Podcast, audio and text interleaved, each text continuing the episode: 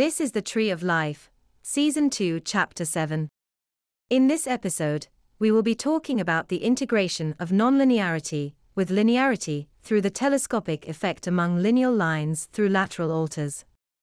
Within a lineal line, territoriality is conserved by archetypal assumption, as well as displacement and substitution events within that line.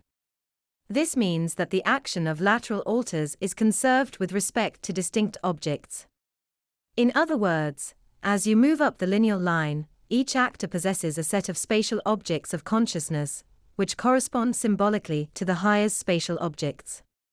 Action towards those objects is conserved between lateral alters. This means that analogous actions with regards to separate or distinct objects are taken by lateral alters simultaneously or synchronously. That is to say, there is mirroring between lateral alters in regards to distinct objects. But, what if those objects are the same? What if the lateral alters objects of consciousness are the same objects? In other words, if we are not talking about simultaneous action toward separate objects, but rather simultaneous action toward the same objects, we can see that such things are often impossible. Which means that substitution or displacement is a necessary result of such analogous actions. This means that in order for one lineal actor to act, the other lineal actor must be displaced or substituted for. The manner of this displacement depends upon the object of consciousness.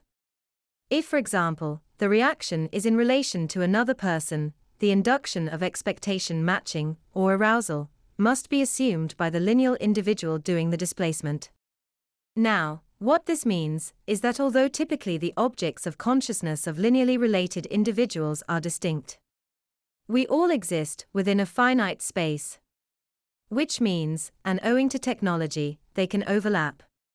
When this overlap occurs, it necessarily means that the linking of states of arousal created by the joining of a spatial non consensual actor, an archetypal consensual actor, is exclusive to individual members of each line to the extent of any incompatibility. This means that lineal overlap is eliminated by the displacement of one by the other. What this means is that even amongst lineal individuals with telescopic objects of consciousness, a border exists with respect to specific objects of consciousness within each field which overlap. In other words, even amongst lateral alters segregated in space, there may still be substitution or displacement events pursuant to the same objects of consciousness. In other words, nonlinearity was described as the manifestation of a consensual space just beyond the consensualities of most actors. It involved the expression of every impulse and the acceptance of the consequences of such expression. To fully understand nonlinearity, you must accept that each nodal point, that is, each intersection between two individuals, represents the intersection of nine classes of parallel worlds of intersection. Which is to say, that within those nine classes of parallel worlds, every individual exists in a lineal relation to every other. Which means in some parallel universe, every person we meet is a lateral alter, a lineal relative, not necessarily because they are different, or we are different, but because both of us are different. This means that if an individual can be calibrated to a particular parallel reality, as the one in which another specific system member is a lateral alter, they can be displaced linearly with respect to their objects of consciousness within the linear stream. In other words, in a previous episode, we talked about how an intellectual property theft ring is currently being operated to appropriate new ideas and technology from domestic citizens.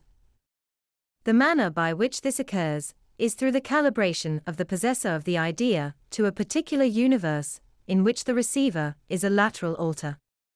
Then, after said calibration, what follows is the displacement and substitution by the receiver of the possessor with respect to those objects of consciousness.